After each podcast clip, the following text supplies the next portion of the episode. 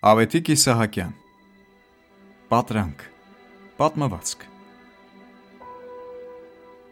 Երանի նրան, ով պատրանք ունի, որովհետև նրա համար աշխարհը հայրենի հարկ է դառնում քաղցր ու ջերմագին: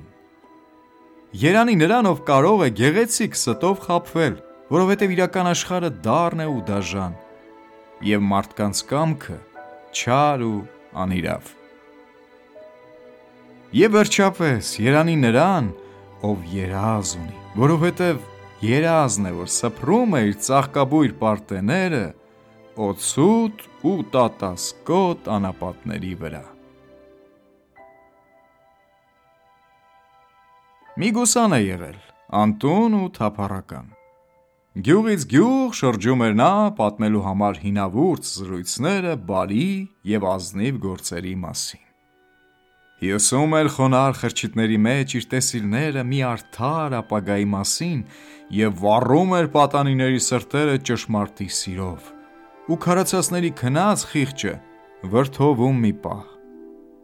Եվ այսպես վաստակում էր այն պատառ հացը, որ ստիպված է մարդ ունենալ ամեն օր: Աշնան մի օր, երբ մի գյուղից մյուս գյուղ էր գնում նա, մշուշը ծածկեց նեղ արահետը: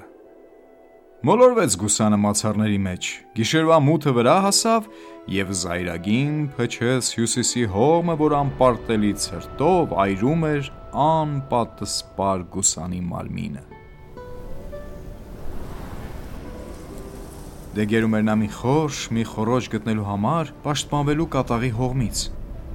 Եվ հանկարծ հանդիպեց մի լքված հյուղակի, որի բաց դռնից տեսավ բուխարիկի մեջ երկու մեծ բոցավառ կայծեր, երկու մեծ բոցավառ ածուխի նման: Շտապ ներս մտավ գուսանը, նստեց բուխարիկի մոտ և սառած ձեռները տարածեց ածուխի վրա: Ջերմությունը ձեռքերից տարածվեց ողջ մարմնի մեջ: Տաքացավ գուսանը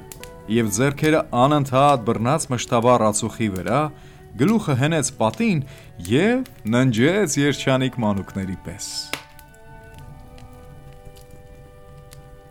Երբ հողմը դադար առավ, պարզվեց երկինքը և նշույլով լույսը շողաց լքված խրճիթում, գուսանը զարթնեց և տեսավ, որ բուխարիկի մեջ կրակի փոխարեն մի կատու է ծվարել ոսկեղեն աչքերը երկու ածուխի պես բոցավառ, որ սակայն դաժան գիշերին փրկեցին նրա կյանքը: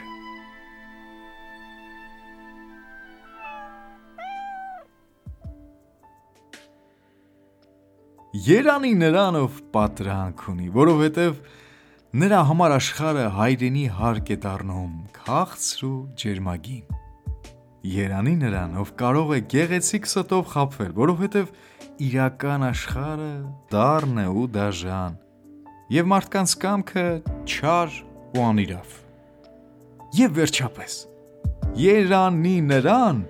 ով երազ ունի, որովհետև երազն է, որ սփռում է իր ծաղկաբույր պարտեզները